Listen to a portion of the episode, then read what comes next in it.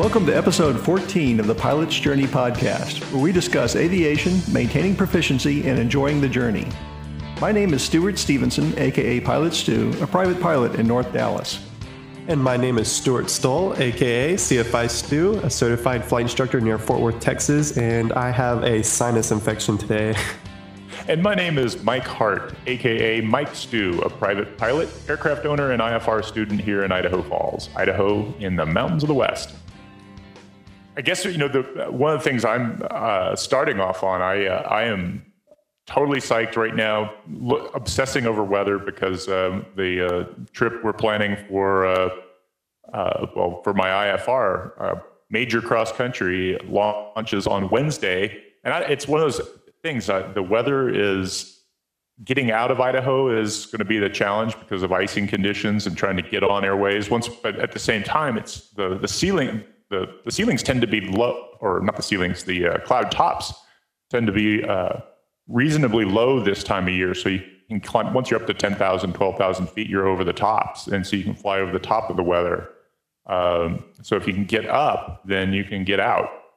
Or we may be ducking under until we can find a hole and then get out, sort of VFR to IFR. But anyway, the launch is Wednesday, so I'm obsessing over long-range weather forecasting right now.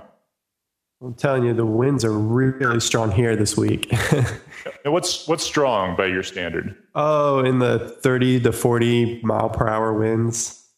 Yeah, and that's mile per hour. That's not knots. So yeah, I was gonna say the winds here have been similar. We've had like 20 to 30 knots. I think we had gusts of 40, but mostly 30 knots. I almost went out, but the clouds were too evil, so we did not go out and play in them. What kind of speeds are you flight planning at? You know, I always flight plan with the 182 for 130 knots, and the interesting thing is it all depends on what weather systems are between here and there, because it's anywhere from typically just under 9 hours to fly down there if you were to do it continuously, which of course neither my gas tanks nor my bladder can afford that to do that. And then on the way back, more likelihood, I mean, of a headwind. So more like 11 hours on the way back, potentially. So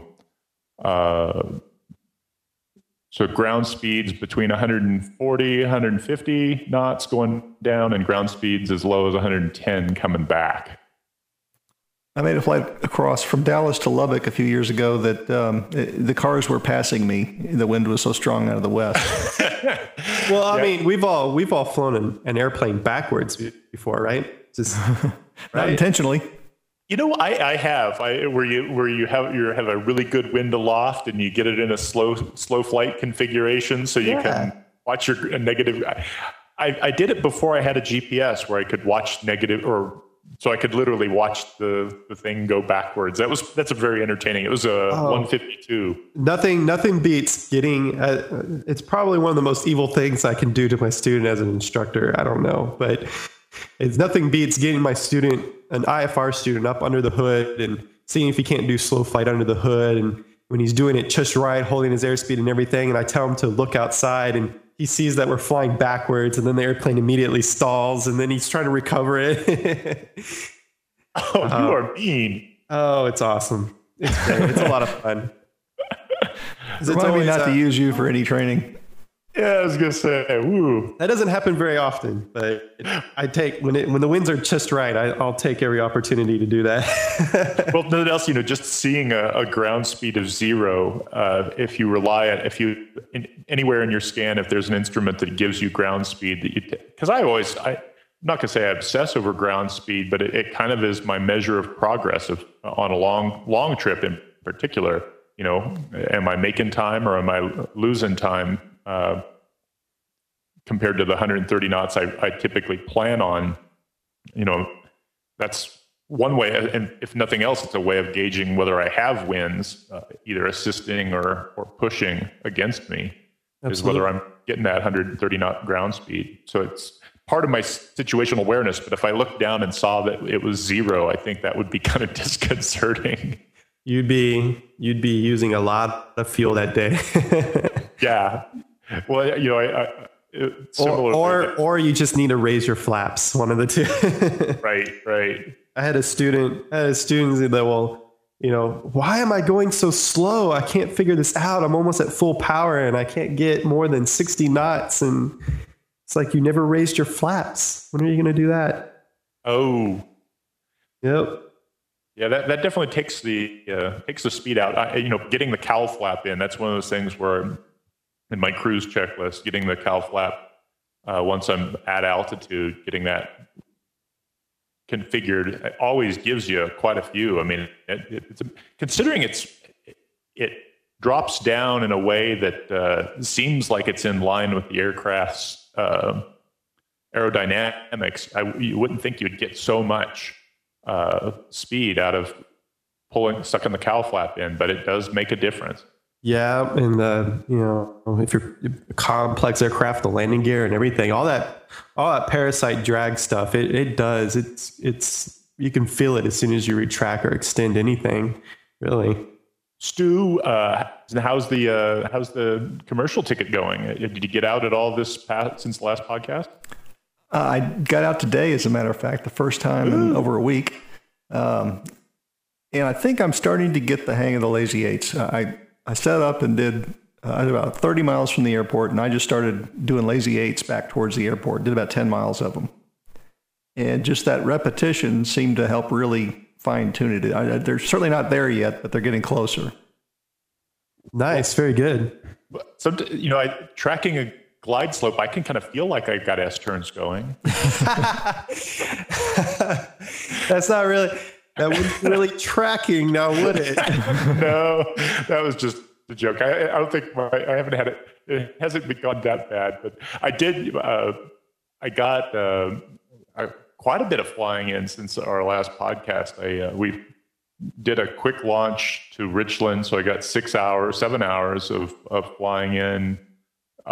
Mostly just cross country, but we did half of it, or the way there we went GPS direct and left all the instruments on, and that was an interest.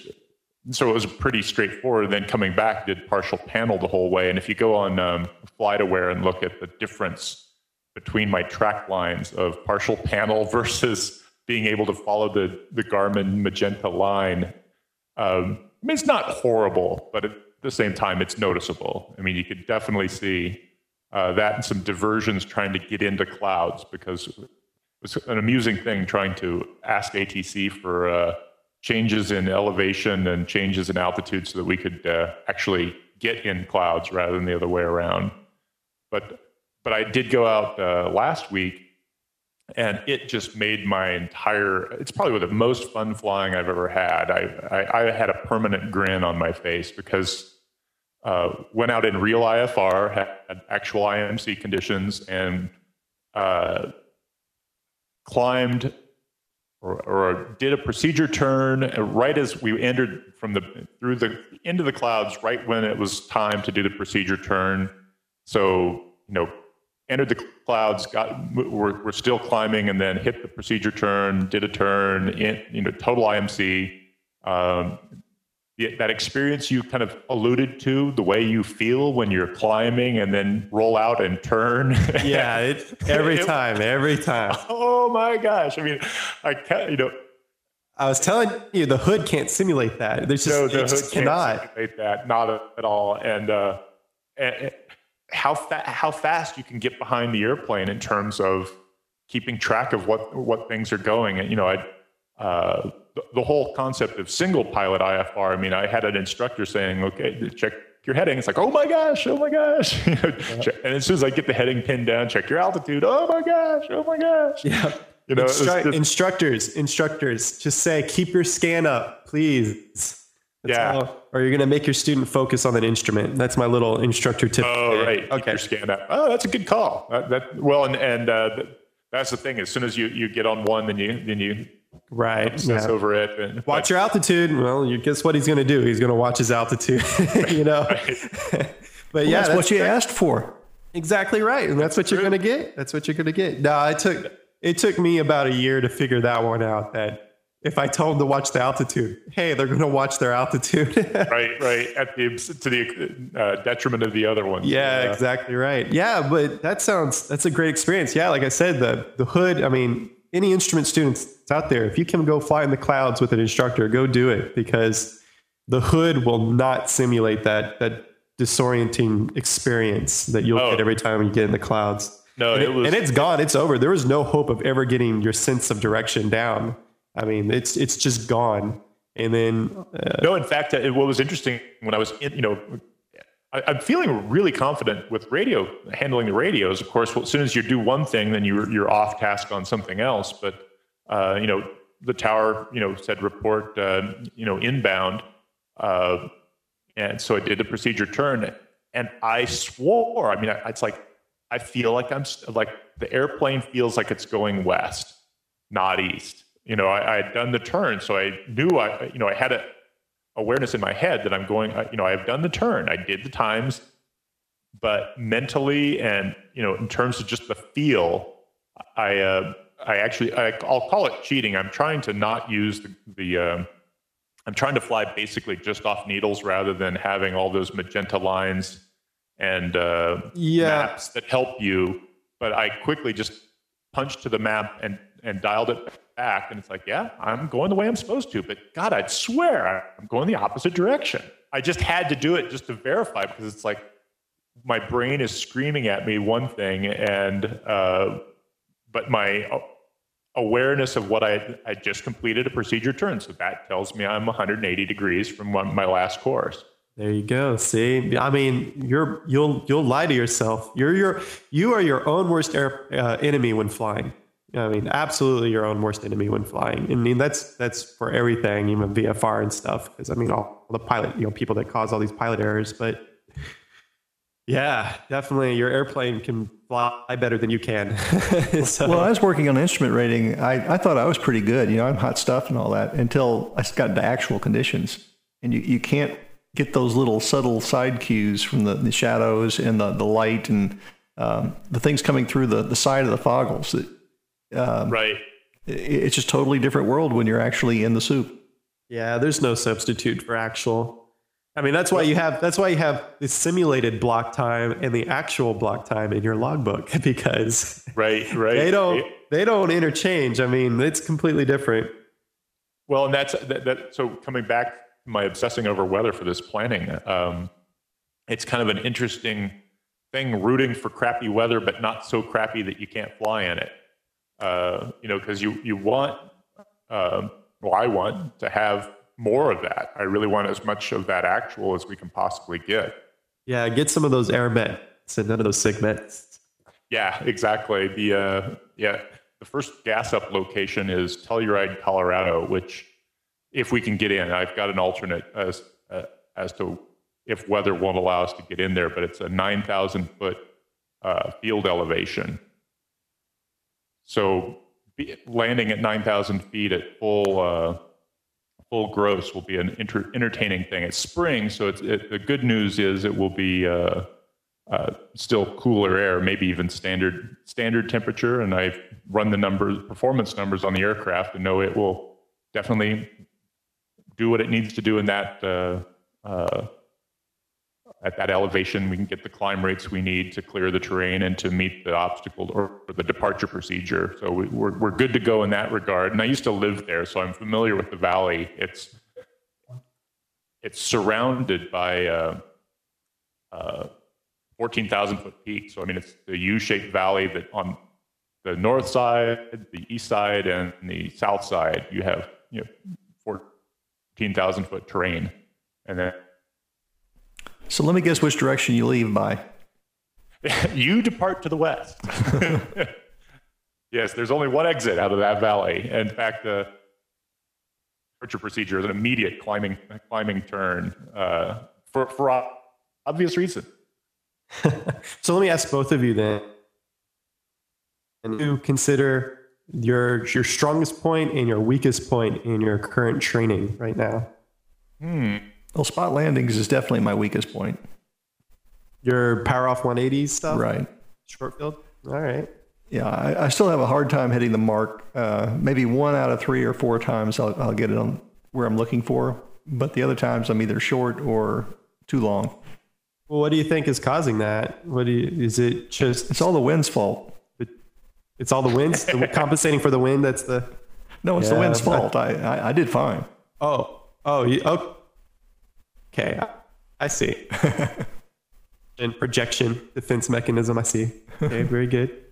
And for me, it's going to be, well, definitely I need more IMC, true IMC, because I got in it enough to realize that it's tough, it's hard. And skills that I have when I'm under the hood are not skills that I possess when I'm in real IMC. So that's one thing. And then in terms of approaches, it's probably I need to get out there and do the old DME arc.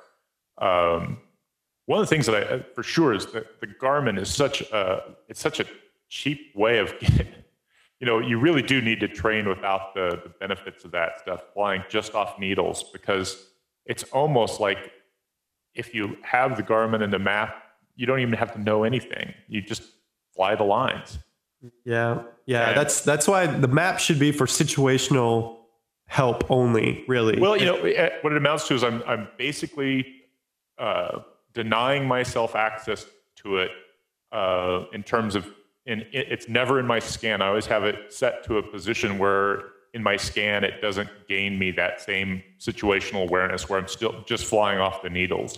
I mean, you pretty much described the perfect use for the map earlier when you said you lost your situational awareness and you went to the map to make sure you were flying in a certain direction, and then you stopped using it. That's exactly what the map should be used for, and it definitely should not be used for navigating. Well, I would. What's interesting is I would agree with that for training. I'm not so sure I would agree with that for flying and across the board, because other than maybe if you become so reliant on it that you forget how to do all the other stuff, that's probably the reason to always stick with the primitive, just flying needles.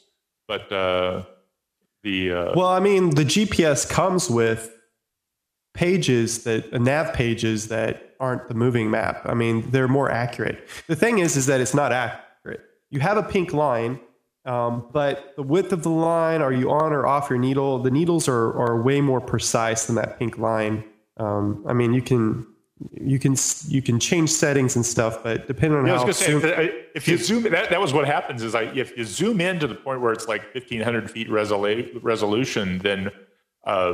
It's more sensitive than most of your other instruments, right? But then you don't have situational awareness from it. You don't really see orientation with respect to other. Right. And you don't know how many degrees you're off the line. You can't tell that, right.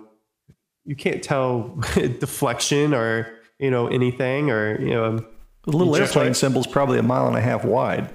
Yeah, exactly. I mean, especially if you zoom, you can zoom way in, and then you get a nice little pink symbol. But then you have, it's just not, it's practical for your situational awareness, but it's not as practical, and I would dare say it's not really as safe as for navigating.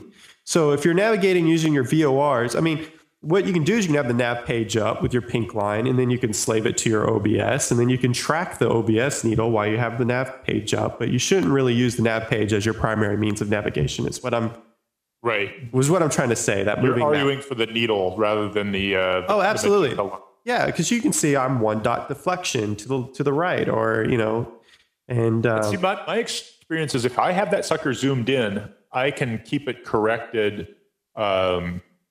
Before I even see a needle deflection, and instead of chasing the needle, I was listening to the Pilot Workshop has the Airmanship series, which I downloaded or have that series of well, it's a course, but it's also MP3 files that you can listen to, and they were talking about one of the things they were discussing was the whole issue of chasing the needle. That they were interviewing a guy who on the combination of check rides, what's the biggest problem that he's seen. And that's what it is instead of locking in a heading, it's, oh, the needle's deflecting. So they put in 10 degrees and it's like, well, it's still deflecting. So they put in another 10 degrees and pretty soon there, he said he's seen students flying, you know, or people on their check rides, you know, almost at a 90-degree angle to the course. And then, of course, then the needle's centered and they feel like the problem's go. There they go. It's centered. Now they don't have to worry about it, but they're tracking 90 degrees from the course line. So now the needle's on the opposite side. So they just chase the needle back and forth and back and forth. The worst situation... I'm sorry, go ahead.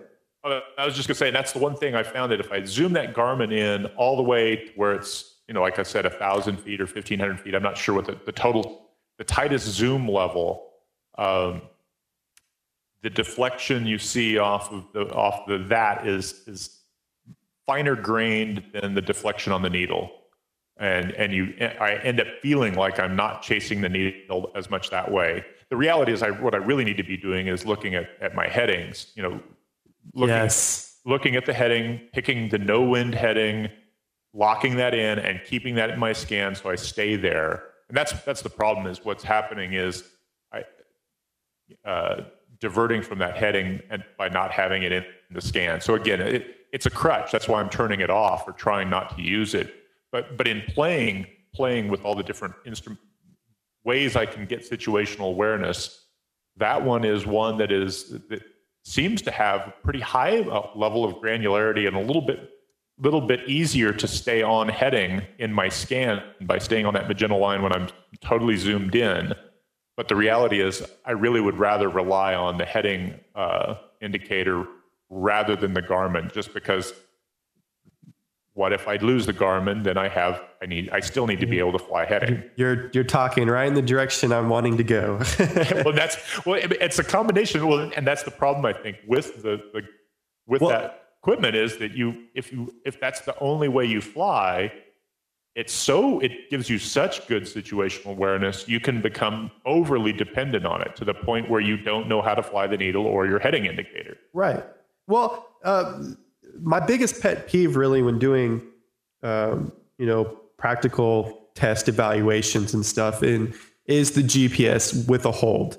And, you know, my holds looked a lot better when I was following the magenta lines. It's so obvious. I looked at my track on when I was just flying it with numbers and the wind just was wanking me. We had it. Go ahead. Sorry. You'll have a student, for example, this is what irks me so much because it's so obvious. You have a student, he sets it up, he's got the little moving map, he enters the hold fine, but it just so happens that there's, you know, a 30-knot crosswind in this hold, and he enters it and he picks his crosswind heading perfectly, and he goes outbound and he goes for 1 minute and turns and does his turn in the hold for the inbound or the outbound heading, etc., and then just miraculously determines the perfect heading for the crosswind and flies it around and enters the hold. And I'm like, okay, I know for a fact the student couldn't even tell me what heading he needs to fly inbound or outbound that he's been doing. If I were to ask him, I don't ask him. What I do is I turn off the GPS and I say, okay, let's keep going, because he's still flying using the VORs. The VOR should have been, you know, it's a VOR hold. He still can identify his fixes and stuff. All I did was just turn off the moving map, and he loses it. It's completely gone. He did the hold. I probably let him do it 3 times in the hold, you know, 3 turns in the hold. Doesn't even have a concept of what heading it was that he was holding when he was in the hold, inbound or outbound. He all of a sudden can no longer give me a 1 minute inbound course. I mean, it's completely gone. You know, we're way on the non-holding side now, and he can't get the needle to come in, and it is I think that's exactly the case. Is that as long as you have a GPS that gives you all that information, it makes perfect sense to use it. But in some ways, I think it's sort of like the lost art of pilotage or dead reckoning, because you don't need to do it. The skill is not there, and when you need it, if you needed it. You can't have it the skill so rusty that it is not useful. So anyway, I think that's the challenge of having the higher end or not, it's not even that, not so much the higher end, it's just the modern avionics. I, you know, when I was renting planes, the avionics were definitely dogs, and there is some advantage to learning in a kind of a doggy panel versus kind of a suite panel like that. I did bump in my my next door neighbor in the hangar after we came back from the last trip. He invited us over to take a look at. He's got a Piper Malibu and flies single pilot IFR in that. He's a president of a company and flies a lot back and forth to San Diego and, well, all over the country, to be honest. I think he was flying down to Florida soon as well. But he has of course, it's not a Garmin. It's not the Garmin 1000. It's what's the other one? Avidyne. So he's got the Avidyne glass panel. Oh, I'm not familiar with that. Yeah, you know, Cirrus. Oh, okay. That's the Cirrus one. All right. Yeah. So apparently, you know, it's a 2009 Meridian. Oh my God. Or Malibu. I'm sorry. It's just a, you know, 275 knots. It was just. It had that new airplane smell. It was really nice to go look at it. But one of the things that was really interesting on that, and this relates to the IFR planning for this trip, is that he indicated that, you know, when you get into the busy airspace of like San Diego, Southern California, you know, doesn't take him any time to get there, and you get the benefit of GPS direct when you have the GPS, obviously, except once you get into busy airspace, they keep you on airways. You know, they channel everybody into the highway system so that they can do flow control, basically, into the major airports. And, you know, he always counts on the flight time it takes to get there and then a half hour or so for sequencing because of the busy air. So that's one of the things that there's really not a lot of busy airspace between here and Texas until we get into the Rio Grande Valley, and then it's a little bit busy. One of the things that I learned was that, man, the controllers just want to offer you GPS direct at every turn. Yeah. At least in the vacant lands out here, I think what it sounds like from listening to some of these that Pilot's Workshop series, most of the commentators are coming from back east, where, you know, in Massachusetts or around JFK or Albany or Boston, the airspace back there, nobody gets GPS direct. It's not only that, you don't get GPS direct, whatever you wanted to file for, they're going to assign you what they want you to fly on. So you're going to get different assignments than your plan anyway. Oh, I never get what I file ever. I never get what I file, and I never get my arrivals either. I just stopped filing arrivals because they're just going to give me something, you know. Well, our plan at this point, you tell me whether it makes sense, is to, you know, we're going to file to major GPS waypoints, or not GPS waypoints. I'm going to call them major fixes, like a VOR. So we get out of Idaho Falls, we'll fly to a VOR, hopefully achieve our altitude in the climb out. And then from that major, you know, departure point, then file GPS direct to the next major, basically to our destination, where we'll file to another VOR, or so we can basically go from major, you know, intersections, if you will, and then go from those to, you know, initial approach fixes or into the airports that we're aiming for. Well, I mean, yeah. With the idea being that the controllers will probably be able to you know, if we pop off our GPS direct onto a VOR, then with the next point being an initial approach fix, then into the airport, then ideally the assumption would be that then we'll get whatever approach is the right one for the wins. Well, here's my anal method of IFR flight planning, and whenever I'm planning to a destination, of course, I always check the preferred IFR routes in your airport facility directory first. And I'll plan that way. And then I plan the VOR or the NavAid route.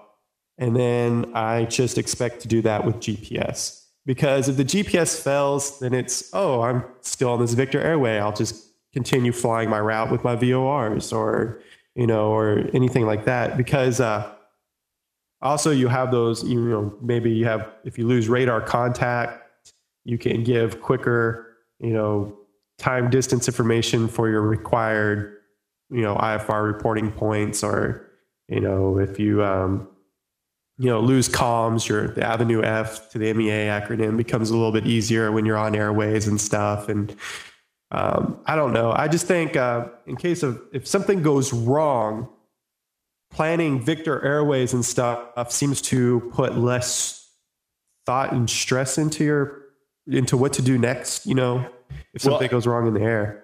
So you plan a Victor Airway route, but do you fly a Victor Airway route, or do you go GPS direct and then have a flight plan backup that's Victor Airways to revert to? Well, I try to fly it. I'll fly it using the GPS, but I'll fly Victor Airways and between VORs and stuff, and I'll fly the departure. I mean, I'll file the departure procedure and stuff, and but you know, I'll file that. And I'll fly it because in case I do lose comms and radio communication, I can continue on as I filed here, and they can expect to know where I am, etc. But you know, once I get in the air and I'm radar contact, they're going to just vector me on headings, and then they're just going to say, "You're cleared direct to this airport. Have fun. Good day." You know, so at that point, if they clear me direct, yeah, I'll probably fly direct, right? Because it saves you money on fuel and everything, and that's always a good thing. But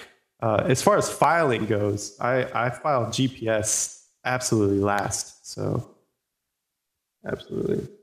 Well, that's the plan, is basically to have, I think, again, on a 1,400 nautical miles, if I fly Victor Airways, I'm adding a couple hundred. I mean, it adds quite a bit. Absolutely. But you also have to kind of get, there's this kind of, if I fly direct, I save money, but it may, you know, there's an argument that it may be a little bit safer to go Victor Airways. And then the nice thing about Victor Airways is that the MEAs are right there. You know, they're very apprehensible. You can find them.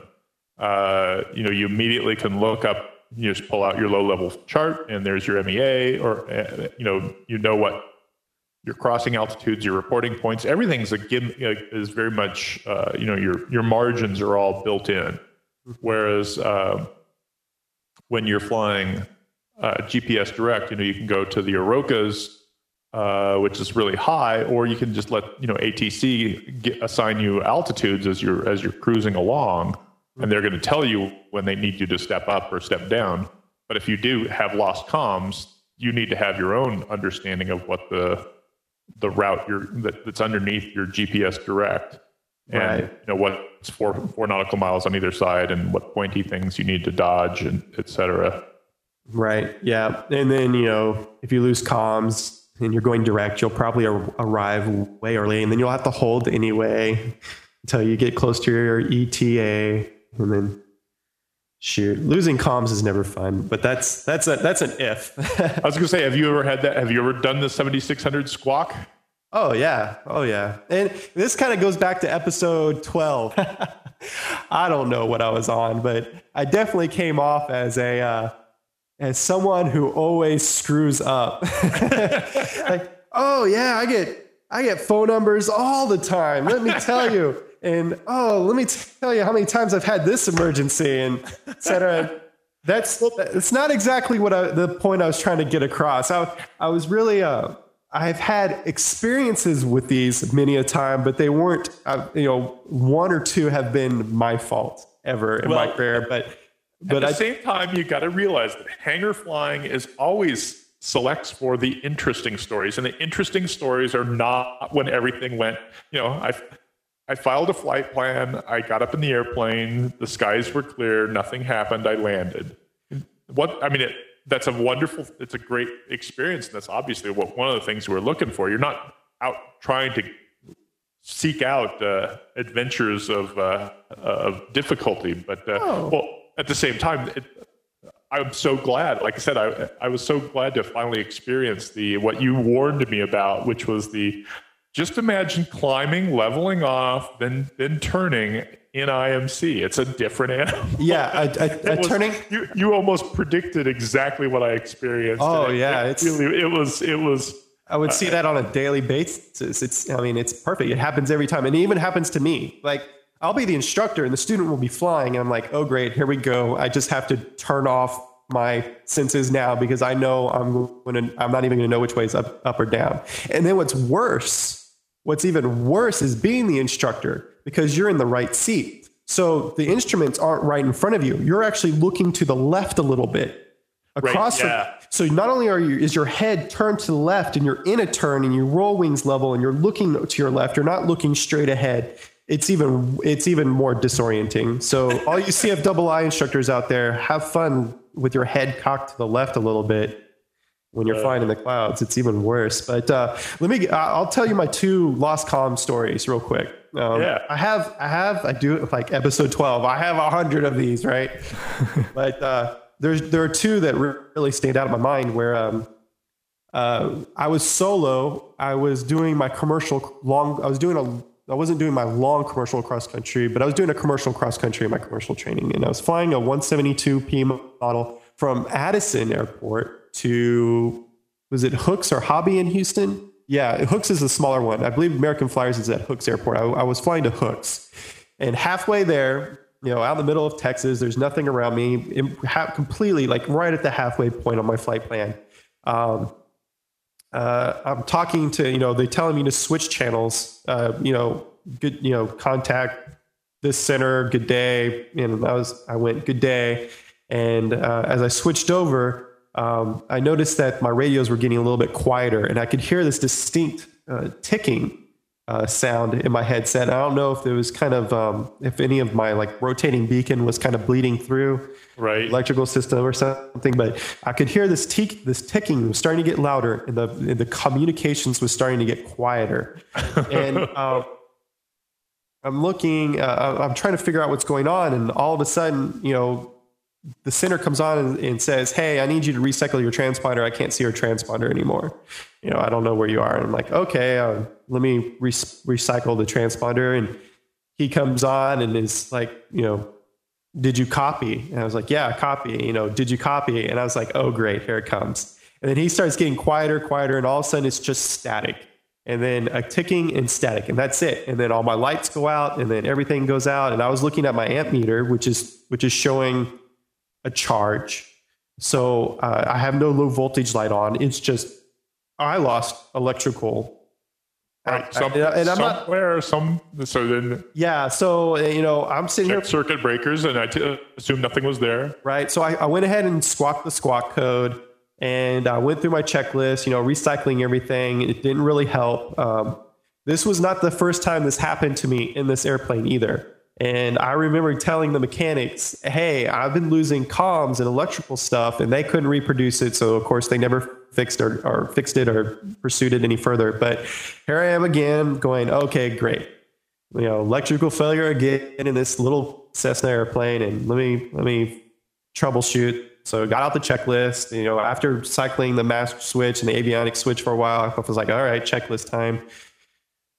Eventually I got it to come back on, and, they said, "We see your squawk code now.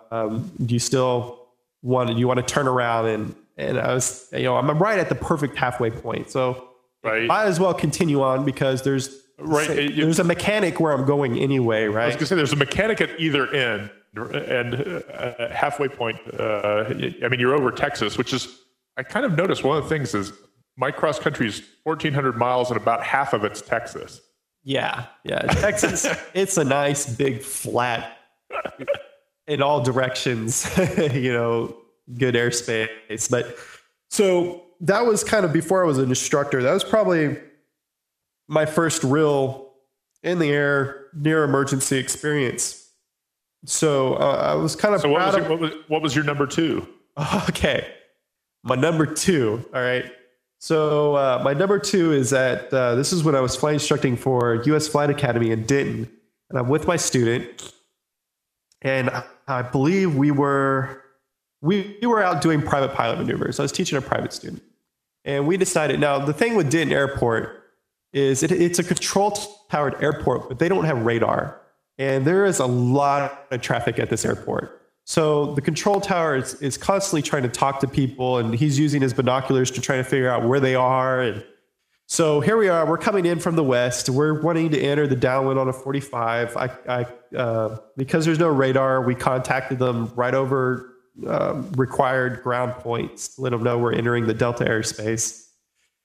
And as we come in, right as we enter the downwind, and right when we enter the downwind, he gets us, he says he sees us, you know, clears us to enter the downwind. We're number 3, I believe, in the pattern in the downwind for landing, full stop. And our radio goes out. Like it just dies. We have power, but our radio just dies. It's gone.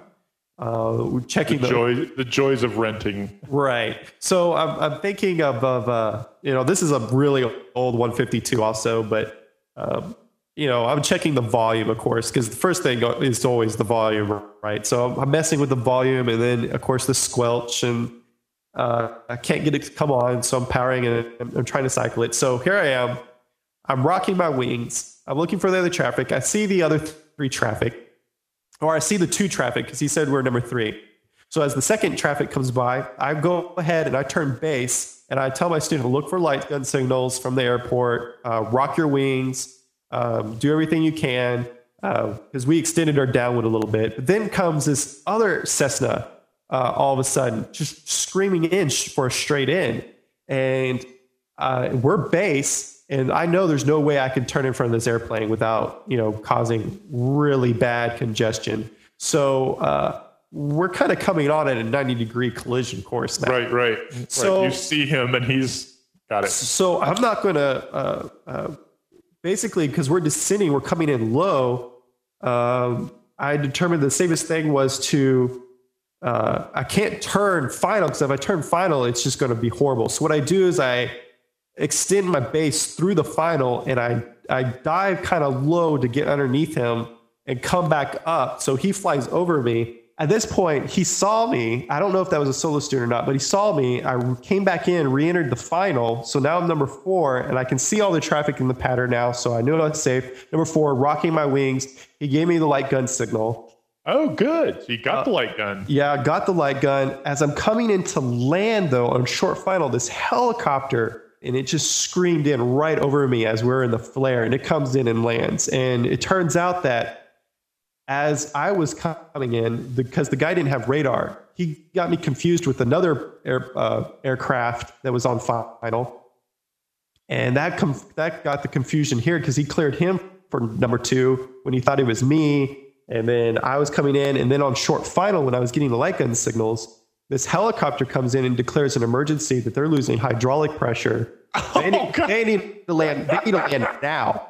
I mean, and so he clears him to land. And he would have told me, hey, you need to look out for this helicopter. It's an emergency. But I had no radios. Right. So this helicopter who has an emergency, and me who has lost comm emergencies, are screaming into this airport. And this guy has no radar. And it was just this complete cluster fudge of a mess. Ooh, nice sensor there. Yeah. I hope he got some time off after that. Oh yeah. And of course, you know, when we land and we shut down the airplane and stuff, and the mechanics come by and turn it on. Well, wait, radios work now. So yeah, of course. Well, yeah, but it's the folks in towers in general. I mean, just like that. That's an awful lot of things happening, and to have their situational awareness to realize that, you know, we're trying to reach this guy, and he's behaving in a way that is not consistent with the last set of instructions, then they have to deduce through, you know, deductive reasoning that you have lost comms. Right. Whip out the light gun, and then hope to hell that you actually know the light gun signal. Right. And, you know, because he doesn't have radar, he can't really see my squawk code, right? And, and you don't even know if your landing light's on or off, obviously. Right. So you have anything that's signaling other than rocking your wing. Yeah. The only thing I had was rocking my wings. And when you're in the pattern, when you rock your wings, that's a pretty good, I mean, the aim sets up how, you know, if you rock your wings left and right, that's, a yes, and if you yaw the airplane left or right, it's a no. So you can reply yes or no to the control tower with your yaws and your rolls. So that's what we were doing, trying to get his attention, letting him know that, you know, rock the wings left and right when we got the solid green light. And I think you come back down to hangar flying and storytelling. It's the stuff where everything happens. But that's similar to the whole concept of, accident analysis. It's always where all these crazy things line up where, yeah, it's extremely improbable that you would end up with an airplane with lost comms and a helicopter on an emergency descent and a guy cutting you off in traffic coming in. Anything can happen just suddenly. I mean, it's amazing how quickly your workload can build up very rapidly and suddenly when things start going downhill. So it doesn't take much, you know.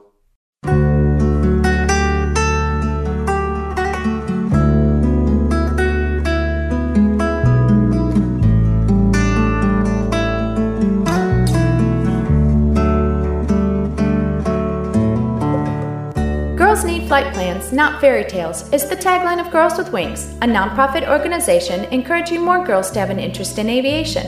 Our interactive website, girlswithwings.com, features stories of women in aviation explaining what they do and why they love it, so they can inspire girls to reach their full potential. Learn about our presentations at girls groups, purchase a t-shirt with a slogan, "It's not how tall you are, it's how high you fly," at our online pilot shop, and support our mission by becoming a Girls with Wings crew member. Donations and other fundraising go towards our educational outreach activities and private pilot scholarships. Visit our booth at Oshkosh and become a fan of our Facebook pages. You can also sign up for our newsletter, read the blog, and follow @GirlsWithWings on Twitter. Follow our mascot, Penelope Pilot, too. She's got her own website at penelopepilotproject.org and has her own book, Penelope Pilot and Her First Day as Captain. We can entertain girls while we educate them that, yes, girls can fly.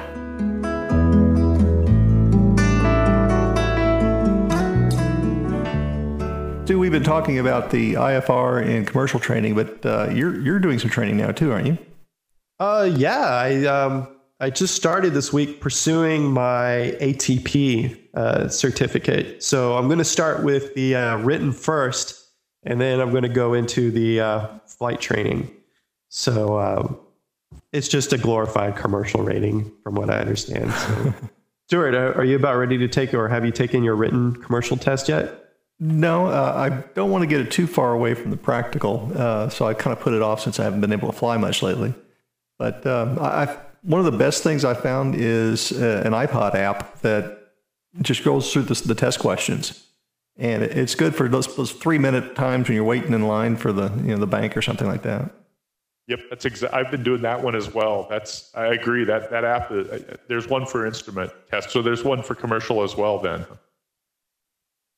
So it is. It's a great little app. I love that sucker because, yeah, you're right. You can, every time you have a little bit of spare time, just pull up a test. Or, the one thing you don't get is sometimes I think, okay, if I do 10 questions, I can at least if I get 7 out of 10, then I'm passed, The idea of trying to turn it into math, but to be honest, I just get 1 or 2 questions and it's like, oh, that's good enough. That's fine.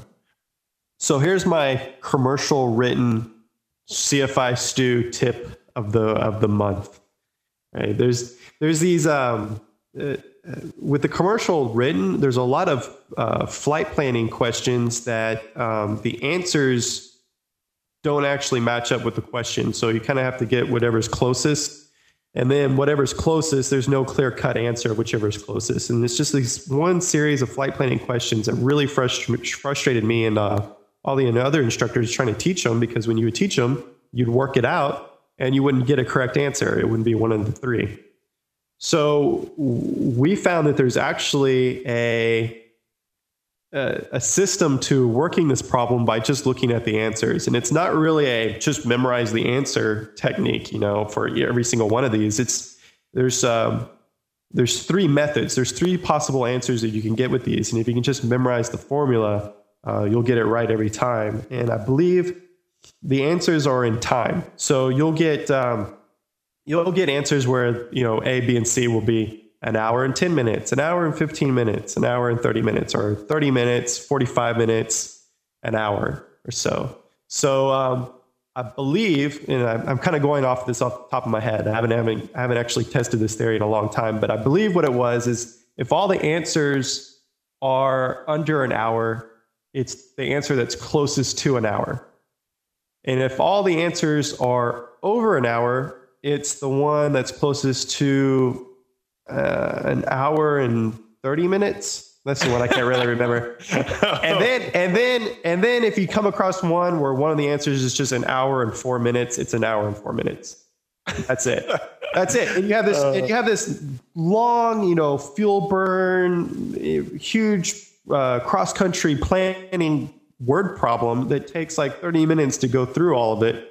And if you can just look at the answer and go, oh, it's that one. That's what's funny is, how the No Child Left Behind education, one of the critiques of that, of course, is, it ends up with the teachers teaching to the test because it's so standardized test based.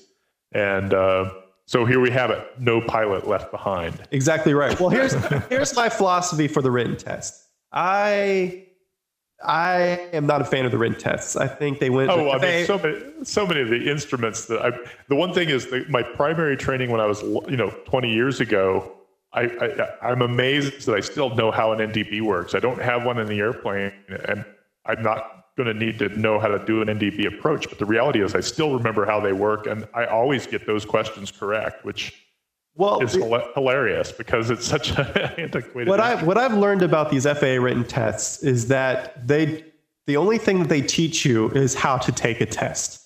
I have the full understanding of the physics and the principles, but then the way a question, the way they word those questions is to try to jack you up. Yeah, exactly. Well, see, that's making you do this mental math that just throws you off, and then it's like, dang it, I understand exactly what the principle is, but the way they've worded it, I have to kind of go forward, backwards, and then reroute it and, draw it out. Well, that's the primary problem with these written tests. These written tests are written by people who aren't pilots. They're professional. Well, no, they're professional test writers. Absolutely. Yeah. Their goal is to make sure that it's sufficiently confusing that you really have to have a mastery of the subject to truly be able to work it out. Well, and therefore, I mean, if the bell curve, if everybody can pass it with just a moderate understanding, then it doesn't really test whether you really have a mastery of the knowledge. So I think it's the nature of testing is the goal is if you want a certain percentage of people to fail it. Otherwise, you don't get a curve. Right, exactly right. And so you have to write the test sufficiently obtusely so that a certain percentage of people fail it. And that if you're really thinking, if you really understand and you really have a mastery of it, you should be able to get it right. But at the same time, you're still going to make stupid mistakes. Because every time I take one of those study buddy things, I always go back and it's like, oh crap, I misread it. That's right. Yeah. I mean, I knew the answer, but I answered it wrong. I'm looking forward to trying to find all the crazy questions in the ATP written that I'm trying to go through. I was just gonna say, so is the ATP? Is it worse? Is it longer? Oh yeah, it's huge. It's probably It's definitely the heaviest glime that I've had to buy. Well, it's everything that leads up to that point. Yeah, it's private. It's instrument. It's commercial, and everything in between. Right. It's the way Catholic understanding. I'm really looking forward to all the weight and balance issues. I look forward to trying to find the LEMAC, for a 737, because, when you have passengers that are up and walking around on a huge jumbo airliner, you can't really have a center of gravity because that center of gravity moves as the passengers get up and walk around in the cabin. So you have to find the average center of gravity. And then you have to calculate where that is against the center of lift. And for some reason, I'm kind of drooling over that. This sounds like a really bad thing, but maybe I shouldn't even say it. But I remember when I was a kid, we once, all the kids on the bus, on a school bus route, we lived out in the country. On three, we all ran to jump from one side of the bus to the other side of the bus as it was going around a corner. And we just about put the bus on two wheels. We didn't really fully understand the physics of what even the mass of a bunch of, eighth graders do. And the reality was it had a lot more impact, scared the crap out of all of us. And I'm just thinking of, I mean, it's kind of a good and a bad thing, you know, a plane full of terrorists and they all just run to the back. Yeah. It's like, well, but then all you end up with is losing a plane full of terrorists. So. If you had that auto trim turned off, it would probably do something. But if you're ever up in the cockpit and all of a sudden the auto trim just starts spinning, you know that there's people up walking around. Auto trim. Let me think about that. I don't think that they have that in the Cardinal. No, they definitely don't have that in the 172 either. But another thing, because I'm on this whole kick now because... I have my website that I mentioned at the end of every episode. Right, yeah. And I'm kind of going through writing curriculum and rewriting my lesson plans. And of course, I'm starting from, you know, private pilot one, you know, day one. So I'm kind of hitting aerodynamics pretty hard. And I'm really educating myself through aerodynamics. And it's absolutely amazing what everything I knew about aerodynamics I now know was just basic. It was the basic of aerodynamics. You know, Bernoulli, Newton, airfoil shapes, pressures, that's about as basic as you can get. And I came across this website, I guess we'll put in the show notes, but with the help of our friendly neighborhood NASA aerospace engineers, they kind of display, or rather they have a website that helps dispel some aerodynamic myths on why these theories are wrong, and then they tell you what's correct. And so it's one of the most amazing aerodynamic websites I've ever come across. You know, they talk about what is lift really, how an airliner gains lift, you know, with Bernoulli and stuff, but how does a ball generate lift, and how does rockets generate lift, and kites, and all these different things, and they list all the math formulas, and it's perfect. And that website is www.grc.nasa.gov, and you can go in there and absolutely spend hours and hours trying to understand this stuff. Apparently, the way an airfoil really generates lift is by turning air, which is a new concept to me, and it still uses Bernoulli's pressures and everything, but they have this new, if I'm reading this correctly, it has a new kind of physics applied to it, or additional physics that are actually going on when an airfoil is generating lift. I'm not sure which podcast I was listening to, but it went way into some of this detail. I'm wondering if it was a science podcast or if it was an aviation podcast I was listening to. I'm about as geeky as it gets when it comes to science, and it was definitely beyond my interest in following. It was like, I'm glad other people find that as interesting as they do. I didn't have the time to whip out the old slide rule and do the calculations. Well, there's a book that I think you'd enjoy, Mike. It's called Beyond the Black Box by George Bible, and it's all about the physics of airplane, really essentially crashes. But it's incredible information, great detail in the studies of how impact forces can affect and the survivability of different aircraft configurations. You know, I think that in the mountain flying course that was referenced just because of it was the FAA, the FISDO safety guy was a participant or was there for the mountain flying seminar because in any event, they were talking about there was, I think it was a Learjet or a Citation or something along. It was, I'm not sure how many years ago, but in the last decade, but not that recently, that crashed somewhere near Sun Valley. And the whole issue of how much energy you have, what's the speed of the aircraft and its mass, or you come back to that F=ma, the G rating. How many G's do you have when you go from 370 knots to 0 knots, if it's into a cliff, you know, we're basically in 20 feet, the entire aircraft comes to a screeching halt instantly. The G load is just amazing. And then the other part is, you know, the survivability of human tissue and bones. I mean, you don't end up with parts, you end up with fluids left over. It's kind of gruesome. But when you have a real high speed and short distance, the whole point of the discussion really was the fact that fly all the way through the crash. The whole point is if you can spread it out over more distance, it's much more survivable than if you stall and go down versus. And that's the other thing is the compressibility of a spine. You're much better off having forward G's than you are having downward G's. The human body is much better at taking forward G's than it is compression G's on the spine. So you definitely don't want to stall out and then plop down vertically. Anyway, God, really, really gruesome thoughts. All right, here we go. I finally found it. So I'll have to look for that. You'll have to put it in the show notes. Definitely. It sounds like an interesting reference. Well, with that, we probably need to wrap it up. Mike, did you have any shout outs? I'm trying to think. I'm enjoying the pilot workshop series. That's been just entertaining, if nothing else, as well as informative. So that's been helpful. So shout out to the folks who put that together. And that's really all I can think of at the moment. Maybe I'll come up with one after you do yours.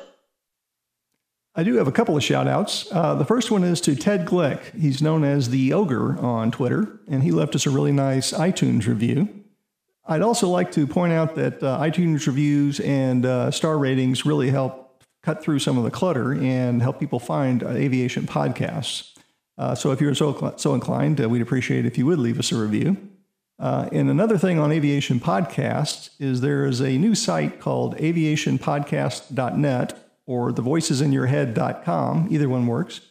And it's a consortium of aviation podcasters getting together. And the goal is to have a central repository where people can get new aviation podcasts as they come along.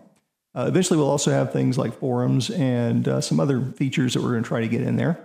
But one feature that we're talking about, and I wanted to get some input from listeners if it's something you'd find useful, is an introduction feed. It would be a special feed available on aviationpodcast.net that would include new episodes or initial episodes of aviation podcasts as they become known to us. In that feed, it would be a sampler so that you'd automatically get the first episode of any new aviation podcast that comes along. You can then decide if you like that show that you can download that directly by subscribing directly to that podcast. And it's just a way to keep everybody up to date who's interested in what new shows come along and kind of give you a sampler to decide if that's one that you want to add to your normal collection. If that's something that interests you, if you let us know, you can email me at pilotsstu@thepilotsjourneypodcast.com. And that would help us to narrow down the interest there. There's also a place on that site where you can submit podcasts. So if there's one in the list or one not in the list that you'd like to see there, there's a way you can submit that and we can get it into the listing. Stu, did you have anything that you wanted to point out or any shout outs? I have a shout out to one, Mr. Troy Knight, who's one of my latest students from CFIStu.com, who's working on his instrument rating. He came on and did our instrument ground course and got him set up, went through everything, and now he's out flying and getting ready to take his written. And so I'd like to give him a shout out. Hope he's doing well with that. And I would like to also just go ahead and plug my website really quick, just because I've been getting a lot of feedback from listeners of this podcast. So I thought I'd go ahead and give a little bit more additional information on my website. I have this whole philosophy of the instructor-student relationship and how stuff should be taught. And I'm making this experiment with this website. And I can teach online ground through Skype. Whether you're getting ready for your practical test or you have written test prep or you just want to go over radio communications, go ahead and look me up on CFIStu.com. After I went through this instrument course, the student wound up doing probably 10 to 12 hours of ground with me. And we covered everything, absolutely everything. The benefit of this is that DVDs can't evaluate and critique you. And they can't give recommendations on your weak points and what you should be studying. And they can't help you change your phraseology to sound better during a practical test. And so the benefit, right.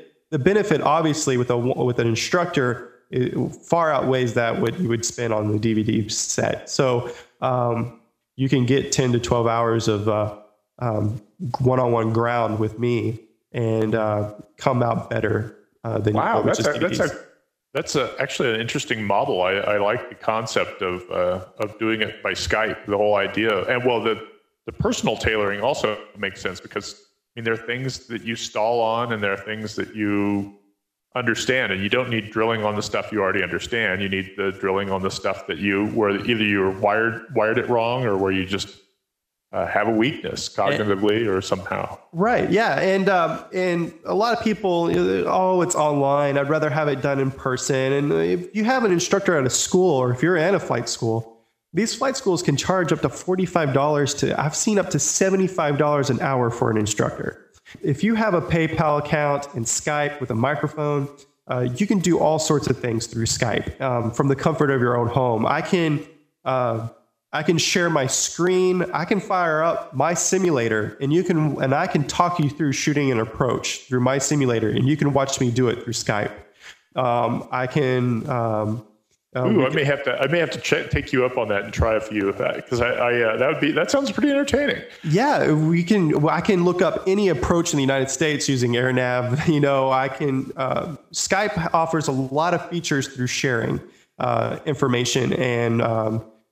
All the add-ons, it works very well. People would think, oh, there's probably technology limitations. He can't really show me something on a chart or what, et cetera.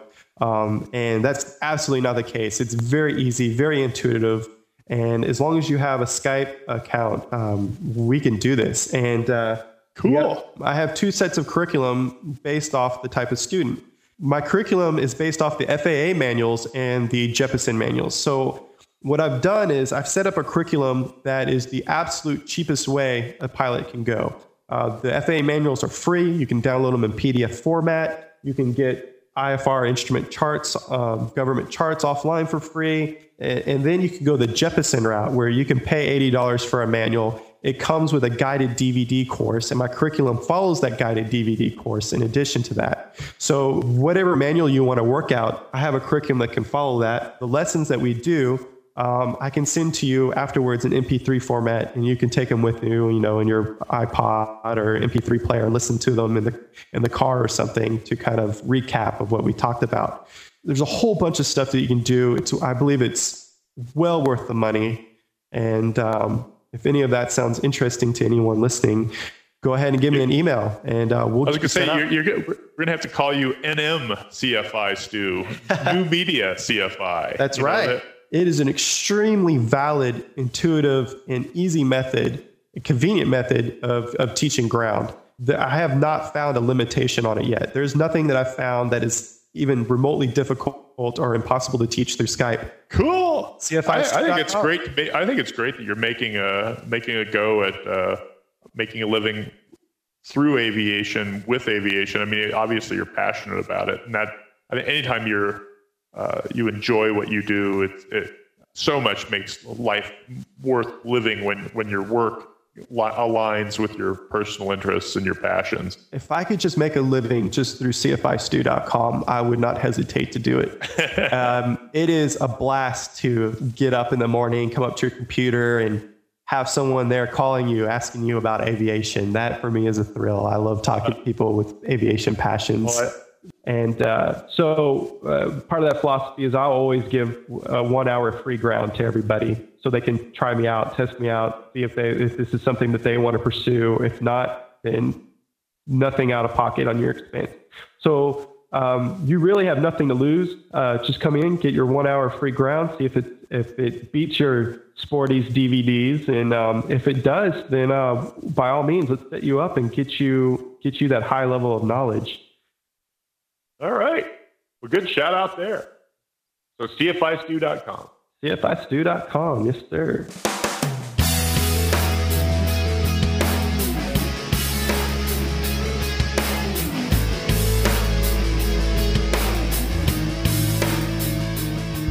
you for listening to the Pilot's Journey podcast. We'd love to hear your questions, suggestions, and experiences.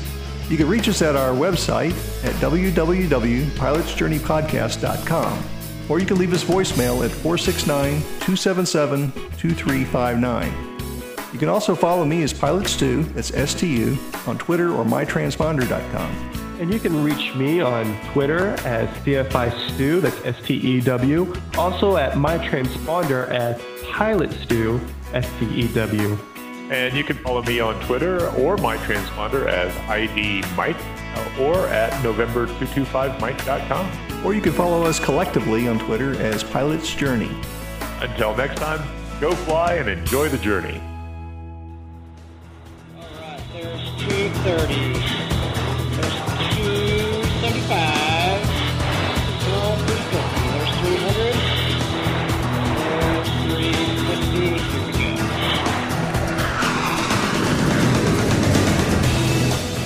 Hi, I'm Stephen Force from Airspeed, the internet's best all features aviation and aerospace podcast. Airspeed specializes in the in-depth story that puts you in my headset or helmet as I chase the coolest experiences to be had anywhere in the air.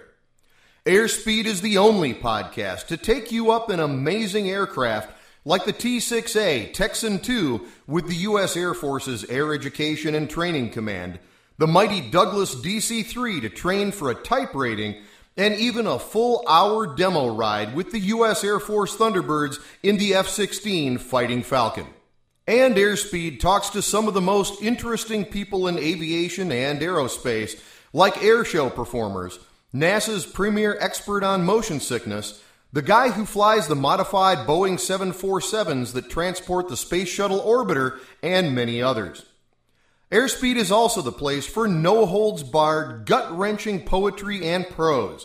From the epic poem Fingers in the Airport Fence Entwined, to the heartfelt first solo, to the raise-your-fist-in-the-air comment on the DHS's wildly paranoid proposed LASP rules. The show is in its 5th year and has a back catalog of more than 160 episodes, so there's a lot of quality content there for you to discover. For all that, I'm a regular guy with a day job, a wife, 2 kids, and a grocery getter parked in my suburban driveway. No airline stuff here. It's all about things that you can do yourself, or if you can't, I cover them from the perspective of somebody just like you, only thrust into circumstances too cool to cover in any other way. I'd love to stuff you in my helmet and take you along on this continuing journey. Subscribe through iTunes or your favorite other podcatcher, and check out the website at www.airspeedonline.com.